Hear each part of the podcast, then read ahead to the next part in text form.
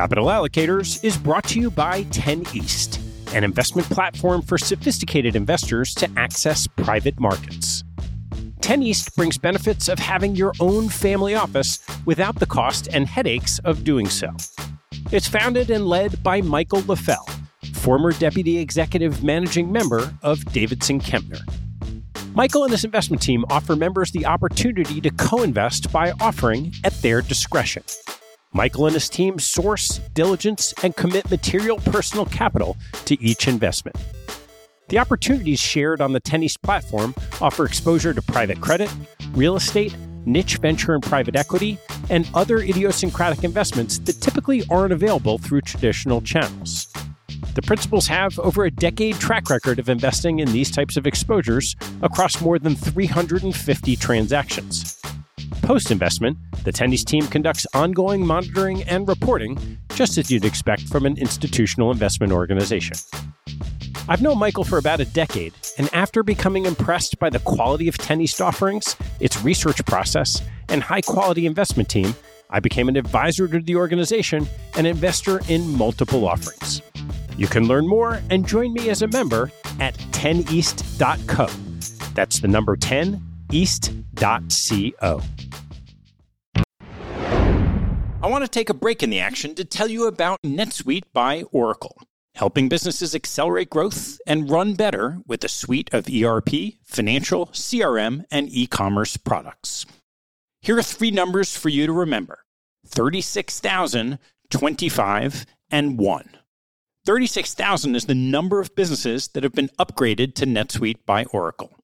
NetSuite turns 25 years old this year. That's 25 years helping businesses do more with less, close their books in days, and drive down costs. And one, because your business is one of a kind. Get a customized solution for all your KPIs in one efficient system with one source of truth. Manage risk, get reliable forecasts, and improve margins. Everything you need all in one place. Right now, download NetSuite's popular KPI checklist designed to give you consistently excellent performance, absolutely free at netsuite.com slash allocators. That's netsuite.com slash allocators to get your own KPI checklist. netsuite.com slash allocators. And now, back to the show.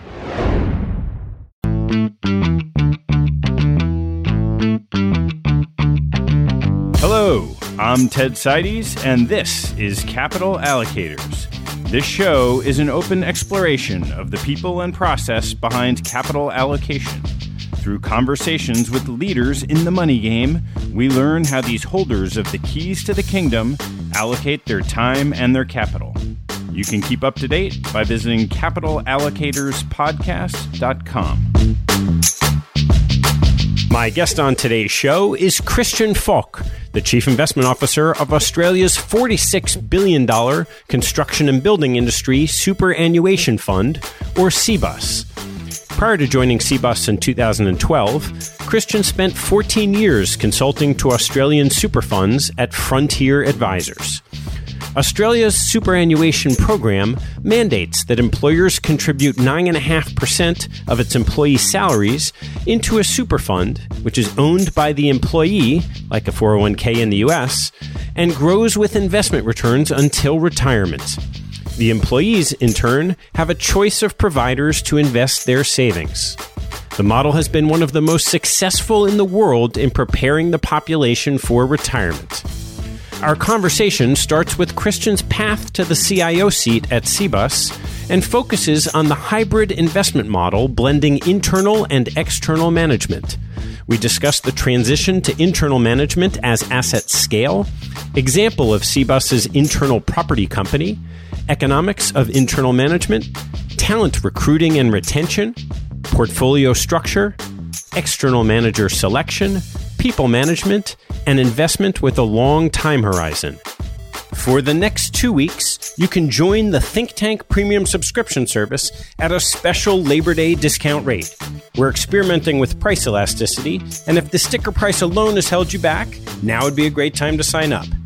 Individuals can join at a 50% discount this week and next week only, which will allow them to read the library of transcripts, join episode discussion groups, and access special content. And corporate subscribers have a new perk worth the price of admission alone. Visit capitalallocatorspodcast.com for more details. Please enjoy my conversation with Kristian Fok. Kristian, thanks so much for joining me. Thank you. It's fun to do this in real time on the other side of the world. Technology is an amazing thing, I guess. Uh, yes. Well, I'm actually a big supporter of that. I'm managing people in multiple offices and trying to promote flexible work. So I'm glad we can make it happen. yeah, we'll get to that in a bit.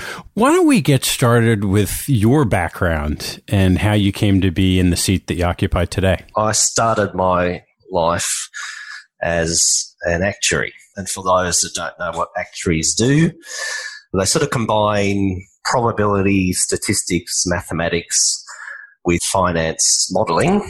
And they use those skills to try and solve financial problems where there's a bit of uncertainty. So typically you'll see them in the defined pensions space, but also in insurance and so forth. So when I was growing up, I um, had a strong interest in maths and economics and my father was an engineer.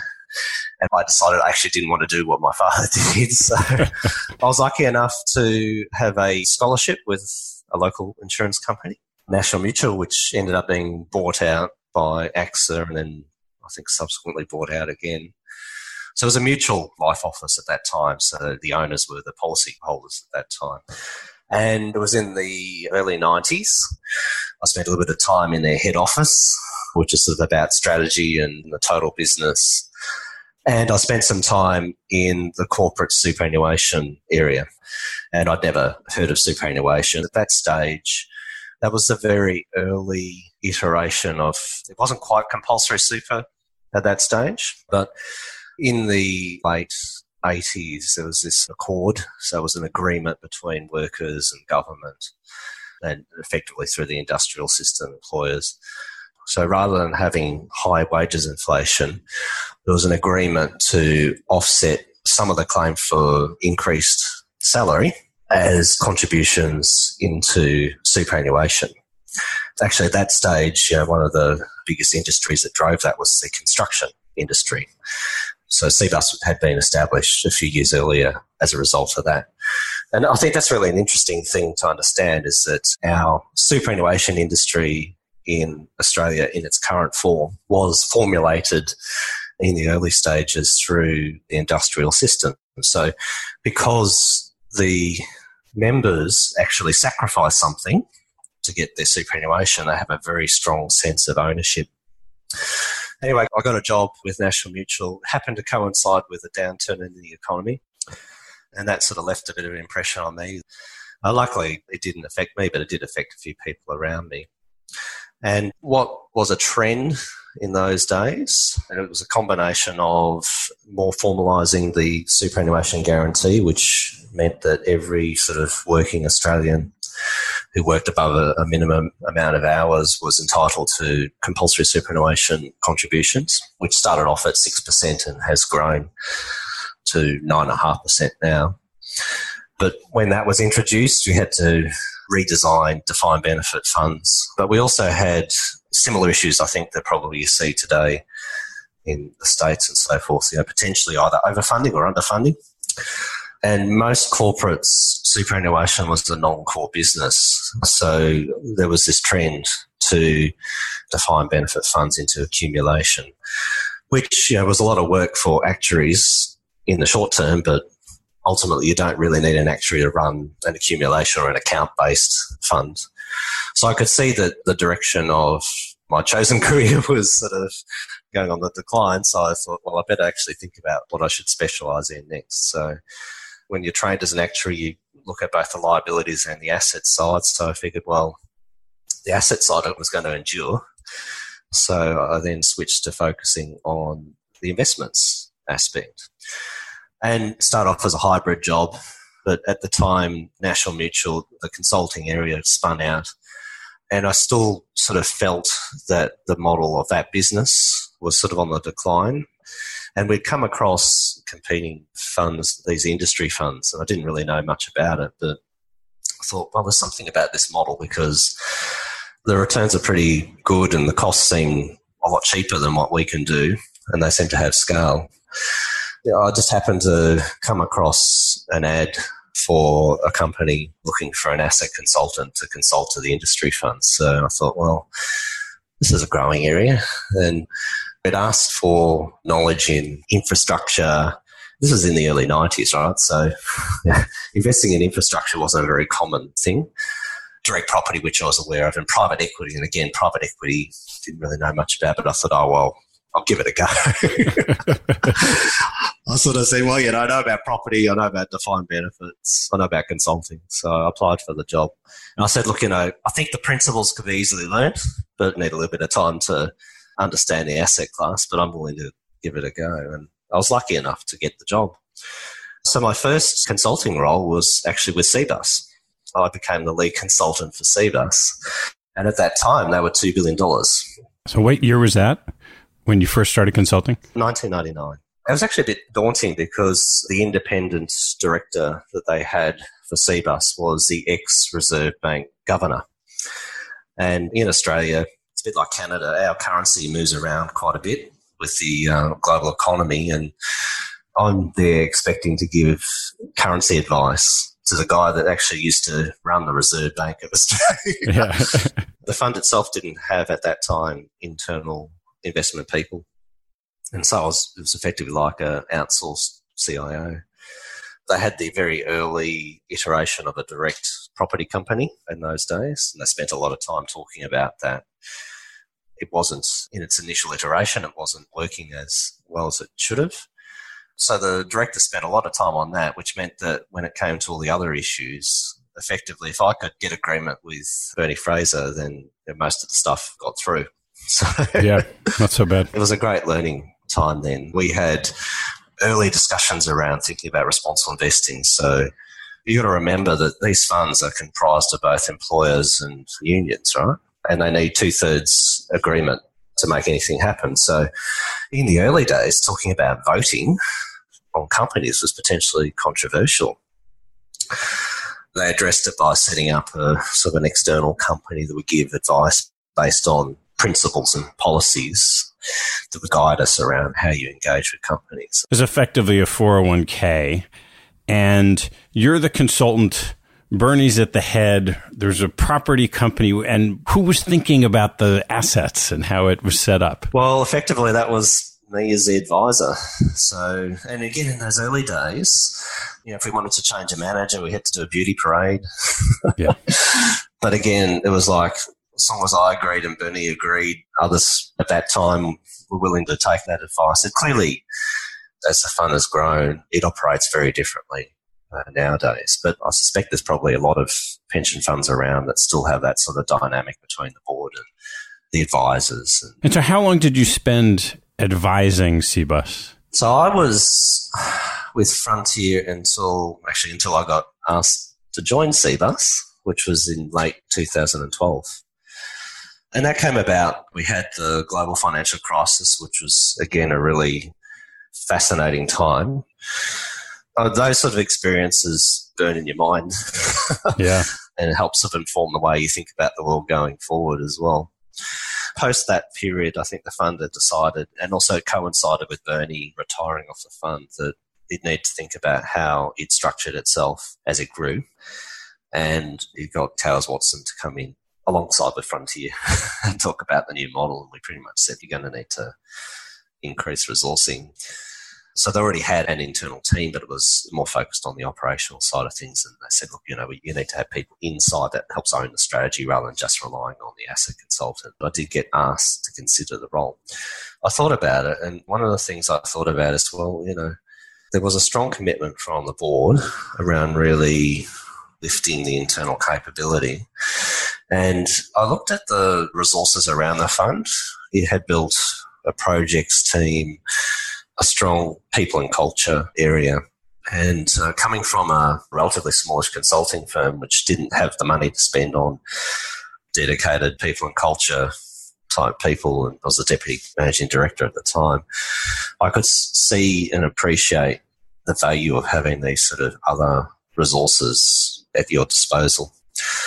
Plus, also that I knew that there was a lot of potential to cut fees in the fund.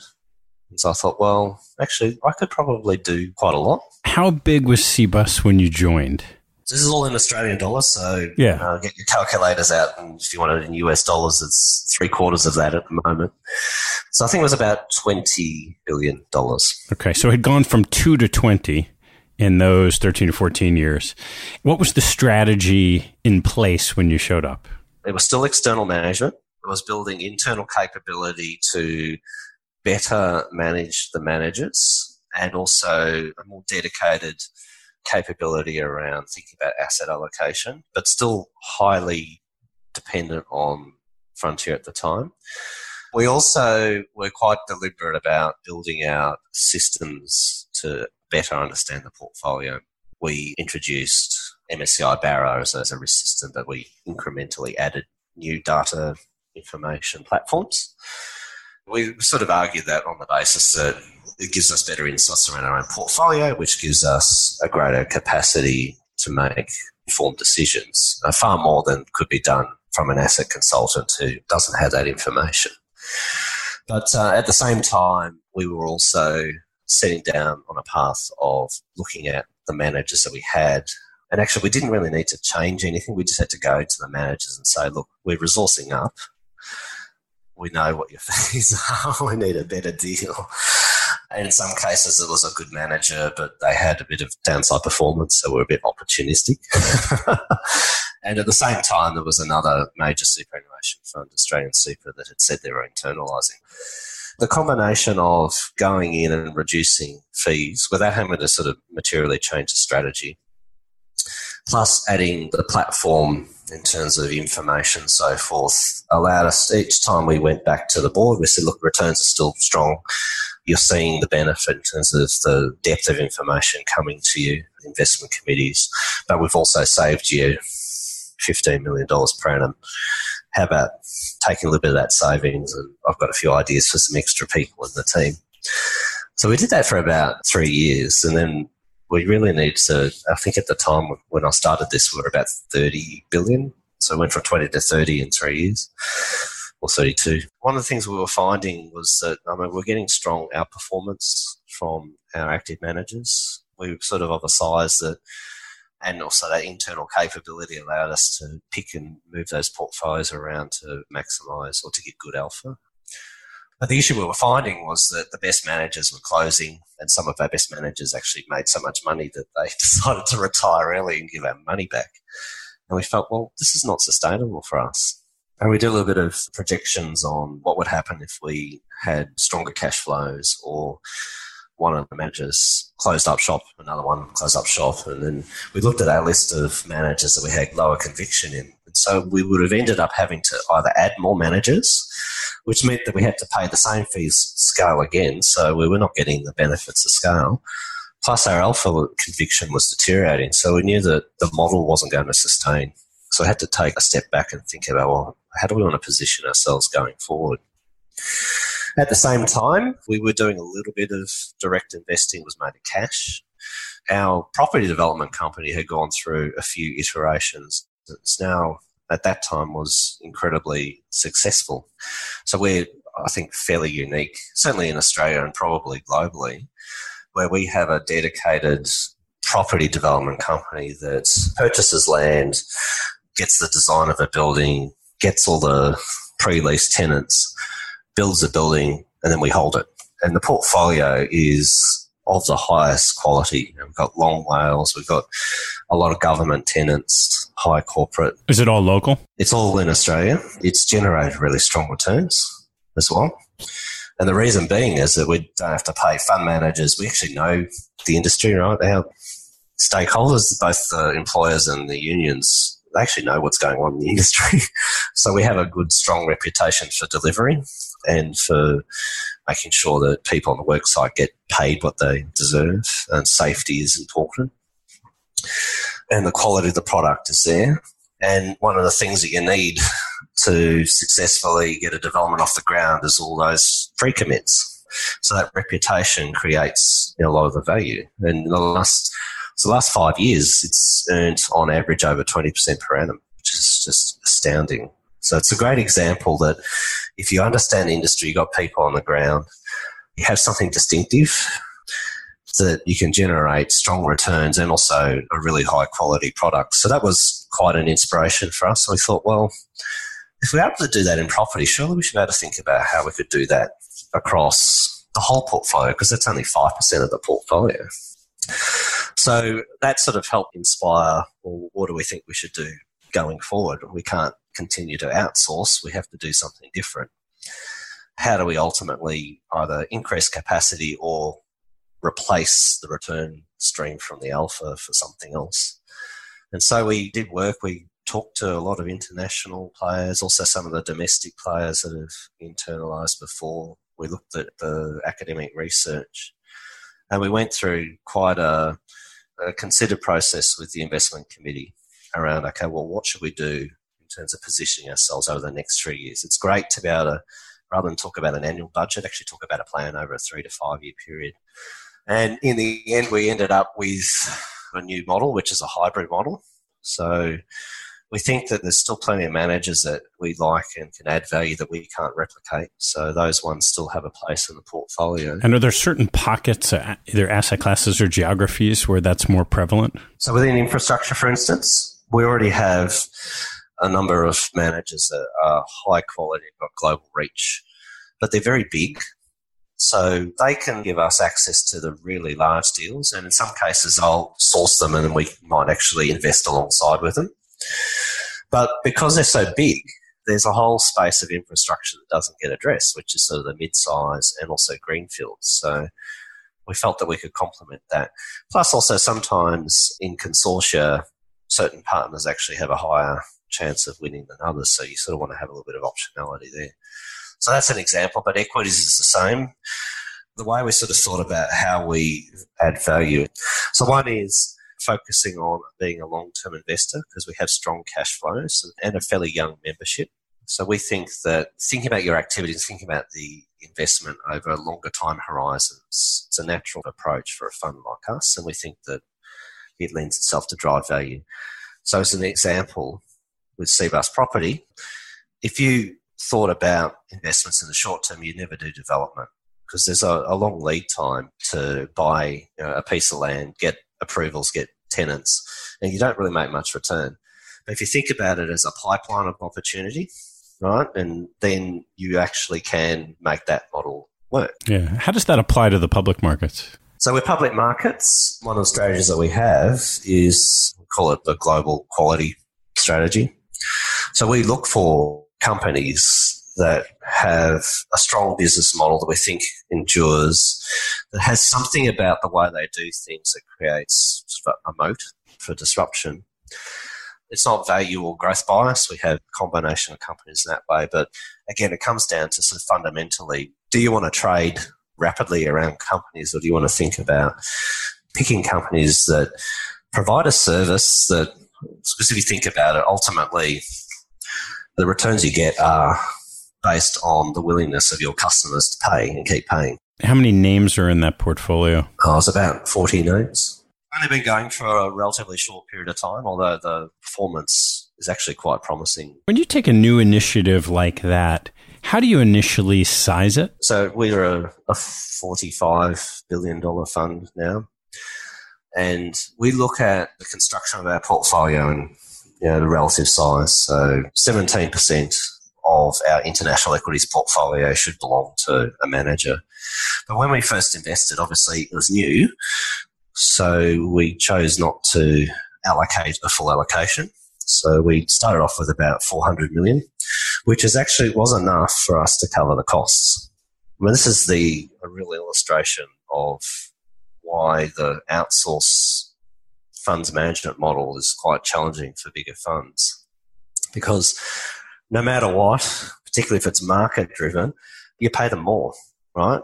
In our case, we have a relatively fixed cost. And if we double the mandate, then we're not paying that much more. So for us, you know, break even relative to a fund manager was sort of four or five hundred million dollars. Uh, they're now managing one point two billion dollars, yeah. uh, which is getting close to equal sized, and that they are being assessed in the conventional way that we assess a team against other fund managers. We've actually picked a couple of fund managers a universe that we think have broadly similar strategies. So we want to not just assess them against a benchmark, which we do do, like a market benchmark, but also you know, allow for style and approach that doesn't always generate alpha over all periods. And what's the environment like for hiring that talent internally when, as you mentioned, the competitive environment would indicate they'd get paid a lot more if they were managing it externally? So in Australia, there are a small number of funds that have decided actually they do need to think about taking more control on the investment side. So we weren't the first to talk about internalisation, but we were sort of a close follower. For us, I think a lot of the people, when they come to us, I think they're driven by the fund's their sole focus on generating strong risk adjusted returns to members. So they don't have to worry about marketing and multiple investors and so forth. I think the other thing that really attracts people is that I've been quite deliberate in trying to build a team with capabilities across multiple types of investment strategies so that we can sort of think about in totality a, like a total portfolio aspect. So if we have something that doesn't quite fit in one portfolio, there's enough people that whether you've got credit skills or direct investing skills or listed equity skills that you can sort of pull them together and say, well, actually, can we do something with that? And I think that's got some attraction for people. So they're very capable in, in their own sphere, but if they see an opportunity that doesn't quite fit into their capabilities, there's still a way to take advantage of that. And I think the other thing that we've been very focused on is sort of cultural fit. Yeah, what does that mean? The way we want to position working with our team is that success is based on not just your own individual effort, but also the way that you work with others. So if people come in and say, okay, look, you know, I don't want to be disturbed, just assess me on my individual portfolio outcomes, that just doesn't work. There's a lot of pride in the team about innovating and disrupting and finding the best idea. So there's an alignment there. So it's not about sort of hiding you do need to make a visible contribution, but it's with others. Uh, that focus on the member purpose and really just that true understanding about what you're there for is really important. I think also, I mean, we've been very strong in sort of drawing the connection between the money that we have and its impact on the economy and society. And I think for people, they're, they're quite proud of the fact that you know, if they find an investment opportunity that actually you know, either creates jobs or creates some benefit, I think they like that. They like the freedom that that sort of gives rather than just saying, look, I'm only focused on this month's return. And that longer term horizon as well is very important because, again, people feel confident they can take a position and they've got enough time to allow it to play out. So I think it's all those sort of things. So when you roll all this up, what does the asset allocation structure look like for Cbus as the total portfolio? This is interesting because we still have quite a traditional approach around looking at asset classes. Yet thinking across those asset classes is going to be a really important contributor to value. So, and it's a bit of a challenge because when you bring people in and you're delegated authority to make decisions. So you've got attribution, and attribution is um, traditionally based on asset class returns.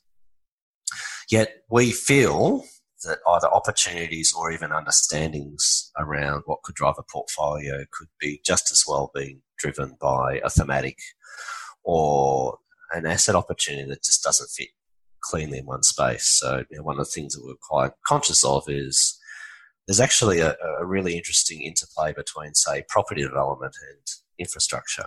There are many examples of infrastructure assets that interface with property. And quite often, what you do is you pay an investment bank to actually take those opportunities and to structure it and split it out. And then you go ahead and you buy the individual pieces and put it back together again. Seems like a waste. Yeah.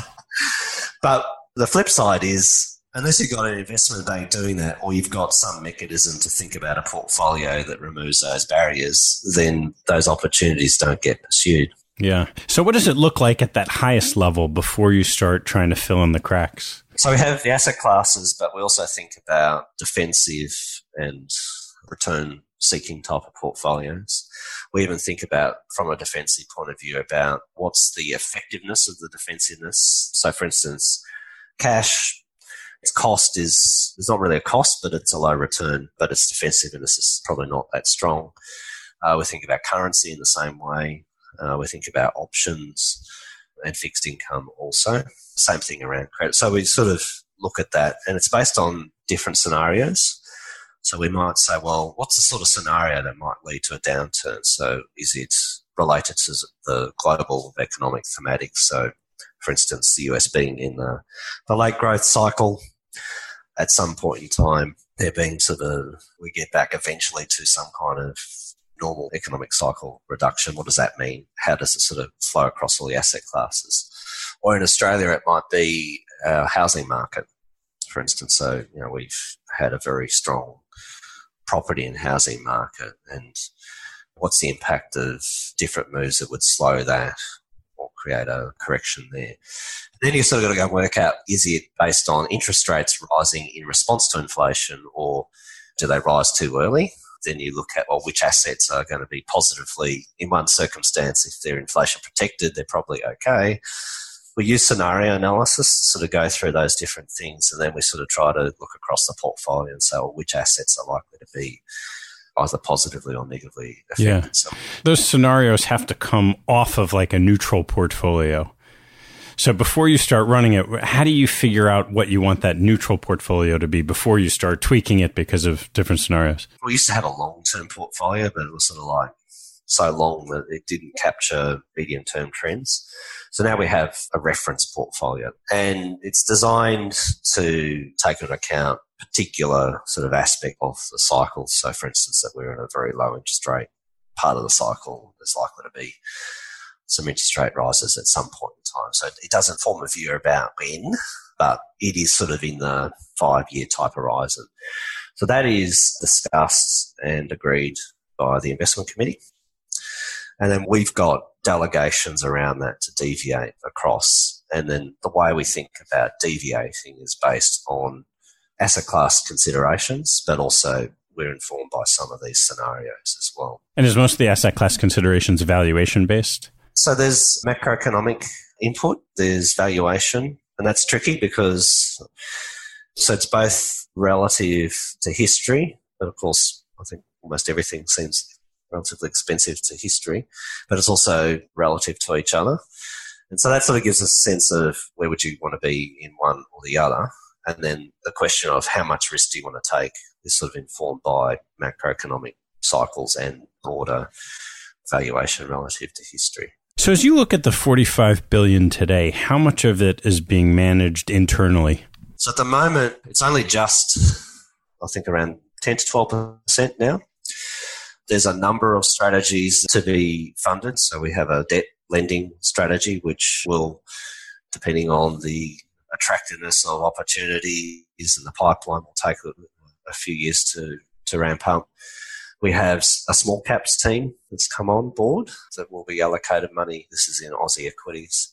There'll be another Aussie equity strategy where we take longer term positions in companies, sort of hold and try to build broader relationships with them, which we think is uh, an interesting one. And then we've got a few other strategies around alternative beta that we're doing some work with. So we've got a quant team, but we're looking at working with an external manager where we can take our IP and their IP and combine it. So those things will be implemented this financial year, so in the next 12 months. And that should bring our internal management up to about 20%.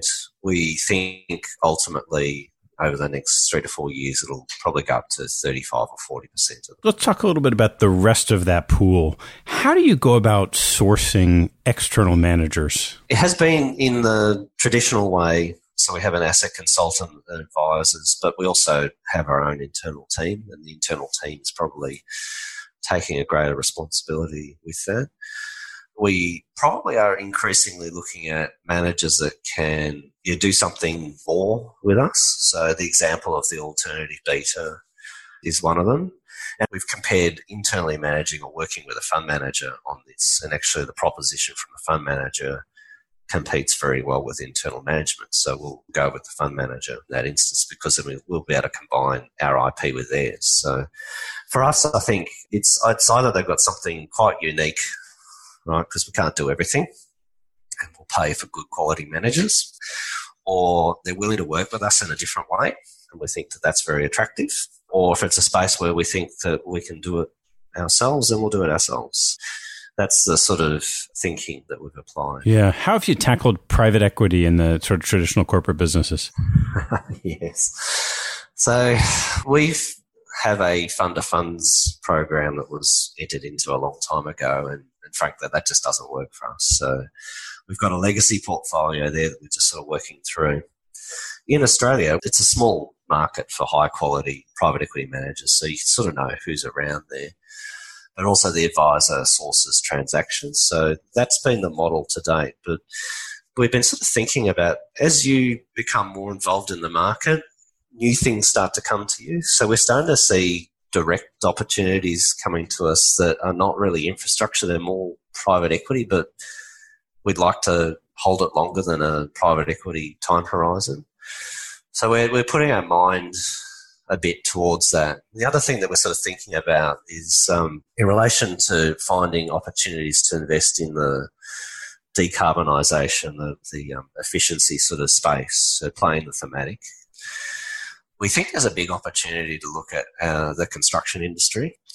You know, there's a huge role that can be played around new innovative construction design. We also are aware that there's a I suppose, a disruption to the industry that's happening through technological change and so forth. So we think we're just playing around with the idea of, well, maybe in the same way that we could use our networks to build a very successful property development company, we take the same approach and work with other corporations in the industry to support a bit more innovation, which would then mean that we would need to bring in some private equity type skills into the team. So I think if we were to do it, it would be selective and it would be in an area where I think we could demonstrate a competitive advantage.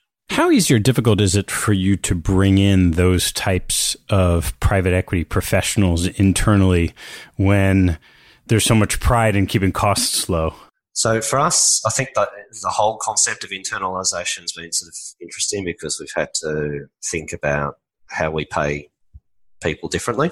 We've had the introduction of variable pay to a small number of staff. We keep it fairly modest compared to the industry standards, so the amount of at risk or opportunity is not what you would sort of see in the typical asset management business, but it's there. So I think that's an important thing. I think people are coming because they get a sense they can really build something unique. So in the early stages, it hasn't been too bad, particularly as we have hired credible people. So when they see people, credible people coming along, it makes it easier. They go, oh, okay, well, clearly they've got all the things around that allow those people to come and do their job.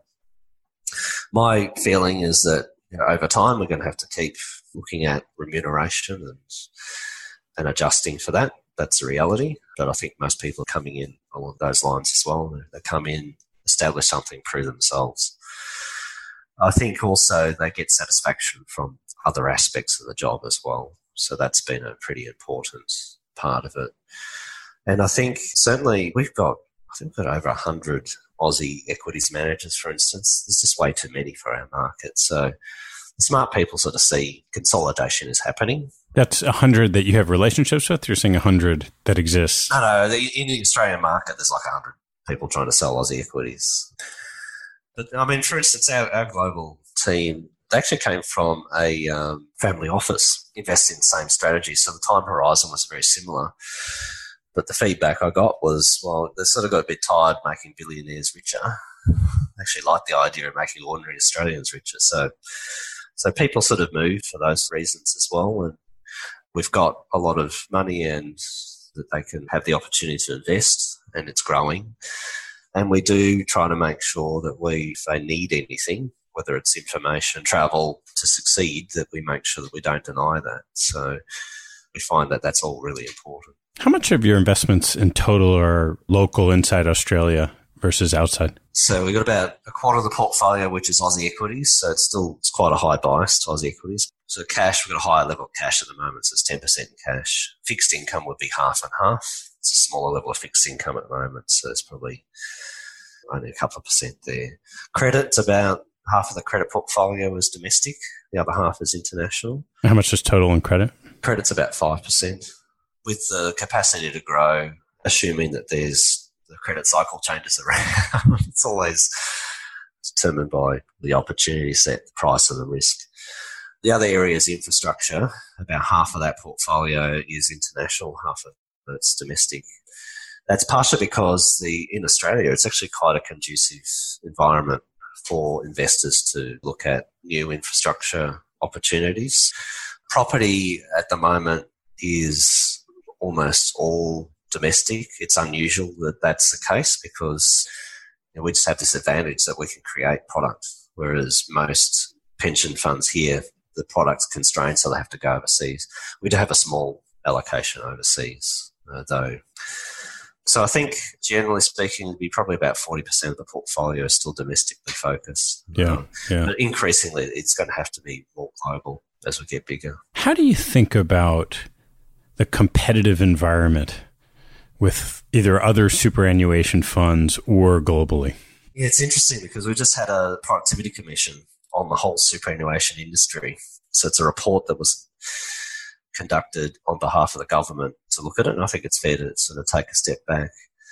And they did some analysis around the different parts of the industry. So the main parts are industry funds, which is like us. So they're set up as mutuals pretty much. So we don't have to make a profit for our shareholders. We just, it's cost recovery or profits returns go to the members. And there's the retail funds, which are owned by banks. They do need to make a profit on the way, but they're very big too, or some of them are quite big. They've got you know strong distribution through the banking network. And then there's uh, what we call small self-managed super funds, which you know, people with larger balances, you know, the accountants will say, well, you can set up your own fund to do it yourself. The report pretty much said that the larger funds were the ones that were delivering and they did custom benchmarks for their strategies so it wasn't distorted too much by the risk and return positioning. But the broad conclusion was the bigger funds generally and the industry funds generally outperformed. The smaller funds didn't generally. And for the self managed funds, unless you had more than a quarter of a million, then you seriously underperformed. Fortunately for us, we've delivered very strong returns over quite a long period of time.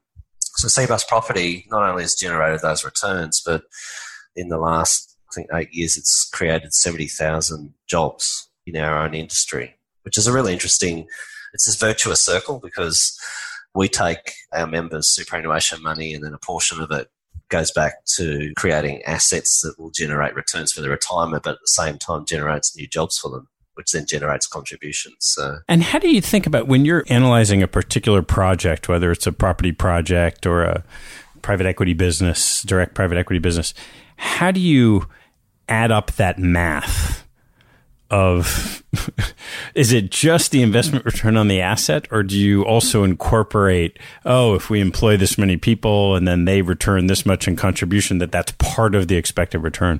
First and foremost it is return and risk but we think that you don't have to compromise. It's really interesting. I was in the states actually last week with a lot of pension funds and when you talk about either impact or the SDGs, for instance, which is all about looking at money, but sort of looking at societal needs as well. There's a view that automatically that there's a compromise, but actually we believe that particularly if you remove a lot of the intermediaries in between, if you can get closer to the opportunity, you don't have to have that compromise.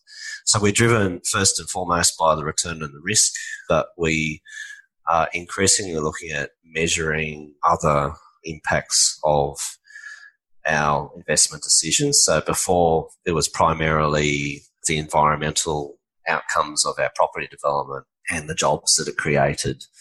But the sustainable development goals allow us to look at and think about that sort of framework across the broader part of the portfolio when we look at opportunities.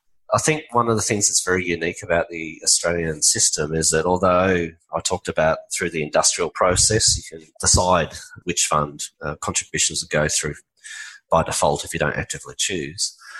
People can always leave you, or they can choose. So it's a contestable system, but with an underpinning that gives you the capacity to think a bit longer term. So that's quite an interesting mix because you've got enough assurance that you've got time to do some things but there's always that competitive tension that means that you can't just rest on your laurels. So there is a lot of discussion around returns. Fortunately, most reporting they look at five year numbers, which is a good thing, rather than I mean, they they show one and five years, but they try not to focus too much on the short term. I think that's that's a positive thing.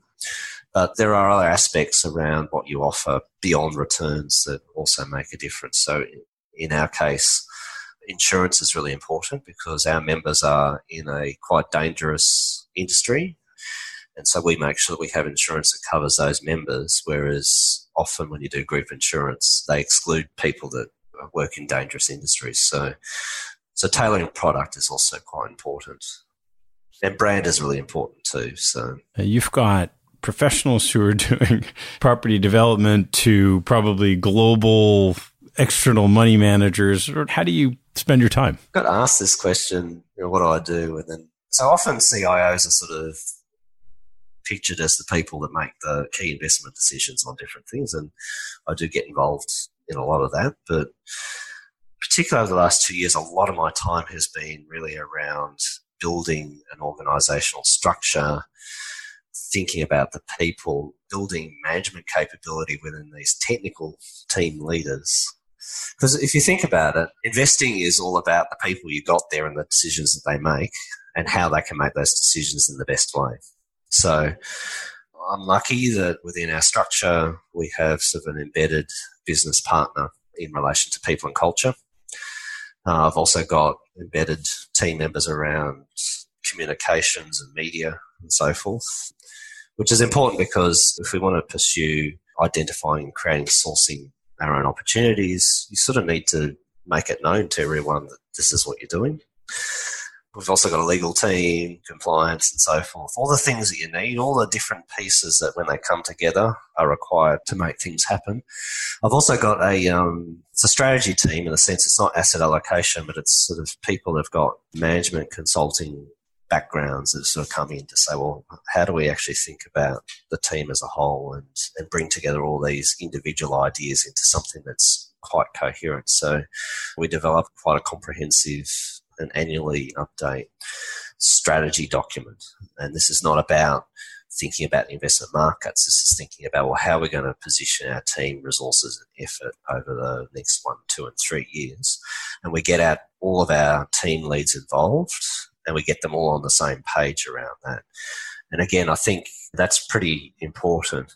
The interesting thing is for investment people that like numbers, the best way you can engage them on people is to actually create some measurable things around their activities. So we have engagement scores based on surveys, which are numbers. And we use that as a way of talking about well, what's their management style? What are your team asking for? And then we put programs in place that they support. We make it clear that we're addressing these things, and then you can see how the numbers change the next time around. And for those people, once they sort of see, well, actually, okay, I'm getting feedback early, I've got a mechanism to address it from a team point of view, I'm getting positive feedback back, but also I'm just seeing that the team's working better. A fundamental process that we've been trying to put in place, which is again, all aligned with getting people to think about the team, not just about their individual self. When you have conversations with external money managers, many of whom are devoid of these types of long term patient personnel development practices, how do you judge those managers when they don't have the same disciplines that you do in place to improve the team? A lot of them do. So, part of what we've done is actually talk about how do you manage a pipeline of people and bring people through and create opportunity because they have risks, right? They have key person star risks that happen. So I wouldn't suggest that that is necessarily the case with everyone. Certainly, fund managers that um, are very short term in terms of the way they think about people, we just don't think that their business model will sustain, right? Because the people are not aligned to us, they're aligned to themselves.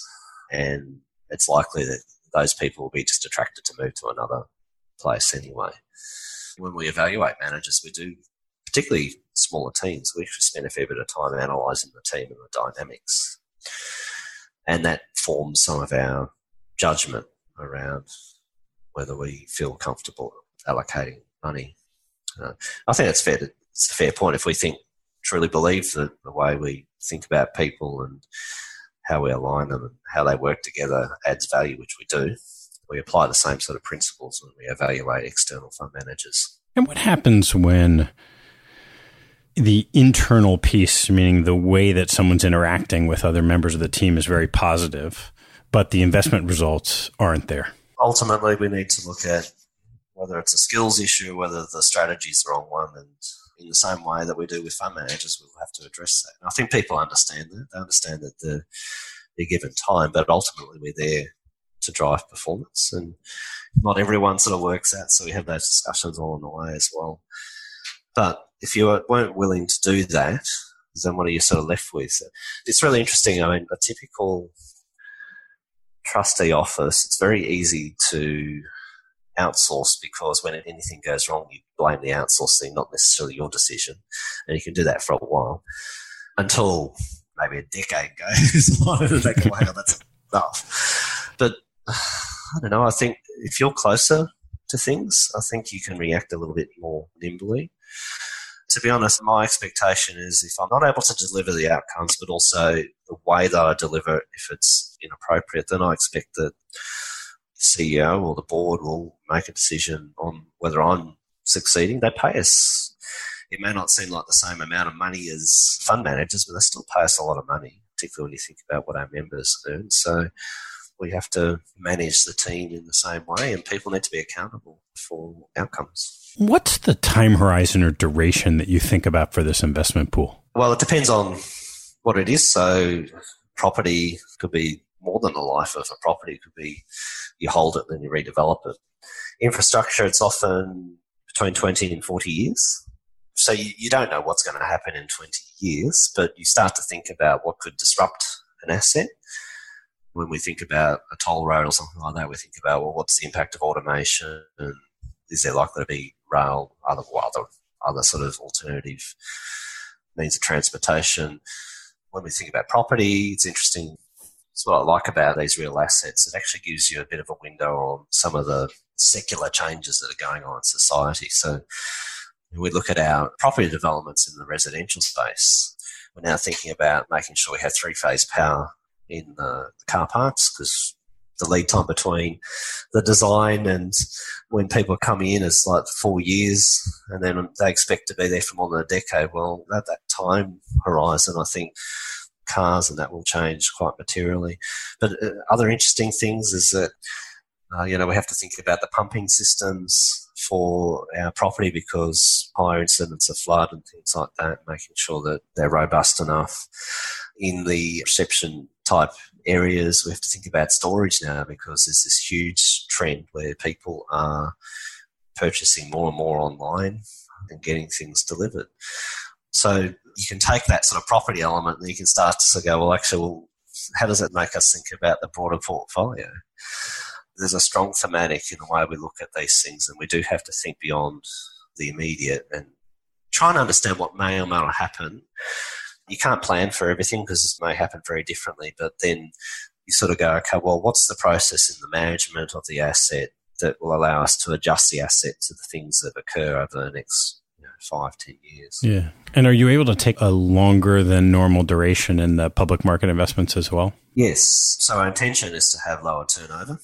It won't be zero because you know, there may be times that companies they just get too expensive.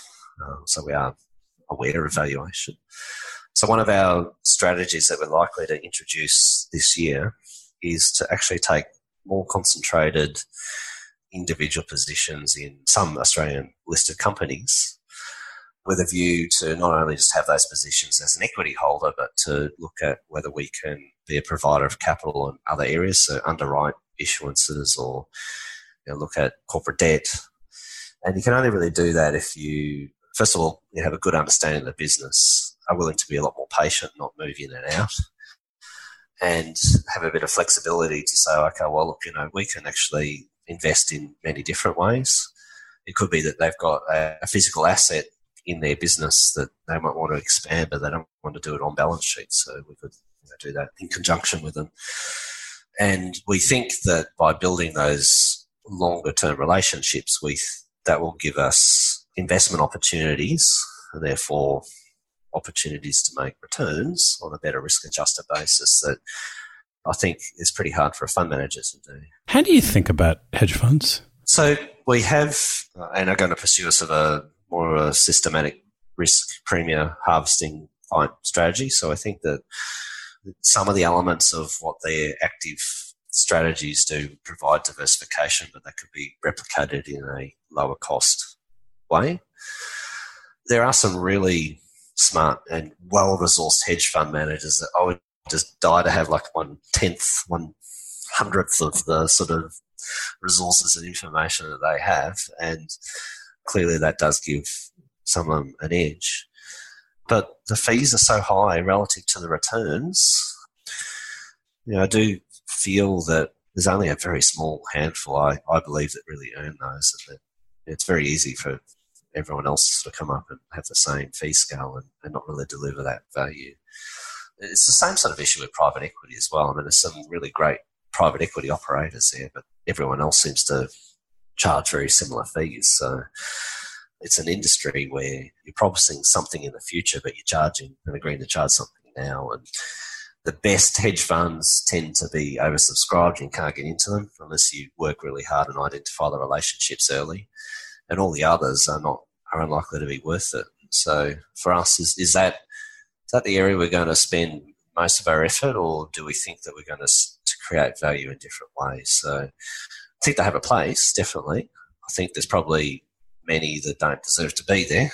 For us, it's probably an area where it's lower priority for us to pursue uh, because we have these other strategies that we think that we can pursue. So, if you look 15 or 20 years out, what do you think the Cbus portfolio looks like? If you think about what investment banks do, I mean, they're really smart people. They're able to take ideas, pull them together, and make them investable.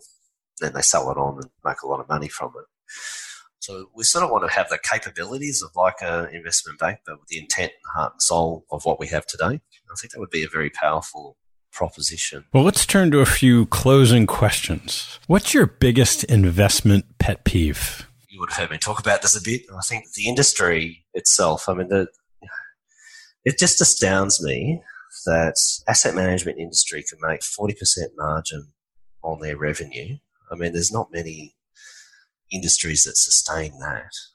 So for me, I think this distance between the beneficiaries and where the money actually goes and how that distorts decision making makes you think very narrowly is something that I'd like to see the industry address and change. What's the riskiest thing you've ever done? When I learned to ski, my brother had taken up snowboarding and he encouraged me to come along with him. So the riskiest thing I did was actually just follow him around to the different sort of slopes. He was taking me on black slopes and everything, and I would never have done that in my own right. I think there was a couple of occasions where trees got a little close to comfort. Um, but fortunately, I hadn't injured anything, although I think I came close. One of the things that's quite interesting, though, for that is that when you ski, I mean, you're taught to snowplow you can't snowplow down a steep slope. You actually have to go with purpose and intent. I think probably the same could be said around sort of the way that we're thinking about how we're changing our investment approach. I think sort of in a trustee environment, it's very easy to sort of snowplow and be cautious, but I think the real gains are take more of a risk, but you do have to do it seriously and you have to know the risks and know how to what you're in for but you have to go in with good, strong intent. Great analogy. What teaching from your parents has most stayed with you? My dad was an engineer, as I, I mentioned before, It's quite funny. He'd come back and he'd talk about these hospital projects and cogeneration and even you know, you know, the early days of mobile phones and things like that. And he set up his own business because you know, he wanted to make a name there. And I think for me, that example of really, you know, not just doing the same old stuff, but being inquisitive about what some of these newer things are has been quite impactful. So for me, do what you do well, but actually look for the next opportunity is there. For my mum, she got married early, hadn't finished high school, but went back and did her high school certificate. She set up her own small business when we were young. What I've realised since then is like these things are very challenging for like getting out there, talking to people and so forth. It's actually quite challenging. When I reflect on what she did, I thought that's amazing. So from that, I think if you've got something, a good idea, don't be afraid to put yourself in a bit of an uncomfortable position to actually pursue it, is what I got from her. What information do you read that you get a lot out of that other people might not know about? One of the things that's quite interesting about our board is that our chair is the ex Premier of Victoria, which is like the governor of the state. And there was a book that was produced on his time as Premier of Victoria called uh, Catch and Kill. And the interesting thing is that when he got into Parliament, it wasn't expected. There was a there'd been a long period of fiscal consolidation and responsibility from the Conservative side, and he was from the slightly equivalent of the Democrats, the Labor side. And they only just got in. He had to negotiate a, a minority government. And the book walks through how he took that new government and worked with very many different people to create a vision around well, how are they going to actually make a change and do things differently and invest in back into the state, which had been obviously not invested in for a period of time because you know, the the state balance sheet didn't allow that. And I think one of the things that's just really I found you know that's that's really fascinating because when I sort of think about well, how am I going to approach my board around something I want to do? Knowing that you've got the chair of the board has sort of done that on a state basis and, and is actually receptive to ideas and pursuing something a bit different. But having a very clear purpose around what you're trying to achieve has been very helpful. But I think from that, if you're in management, you're working with boards, I think getting a good understanding around some of the history that your directors have with them and therefore how that sort of shapes the way they look at the world and look at what you put forward is, I think, a really important thing. Yeah, yeah, great. All right, Kristian, last one. What life lesson have you learned that you wish you knew a lot earlier in life? Okay, so as an actuary, you're all about numbers, you're all about facts and figures, and you know that you can do that. So I think when you first start your career, you think about yourself and your own capabilities and proving yourself you almost think of it as like a competition. I have come to appreciate the way to succeed is not just, ba- I mean, you need to make a contribution and you need to understand what your capabilities are, but you're going to succeed far more with others than just by trying to do it all yourself. And that includes being willing to admit you're wrong or that you don't know something or to, to be challenged to be open to challenge. And so, I was, particularly more recent times, that's something I've learned that's very valuable.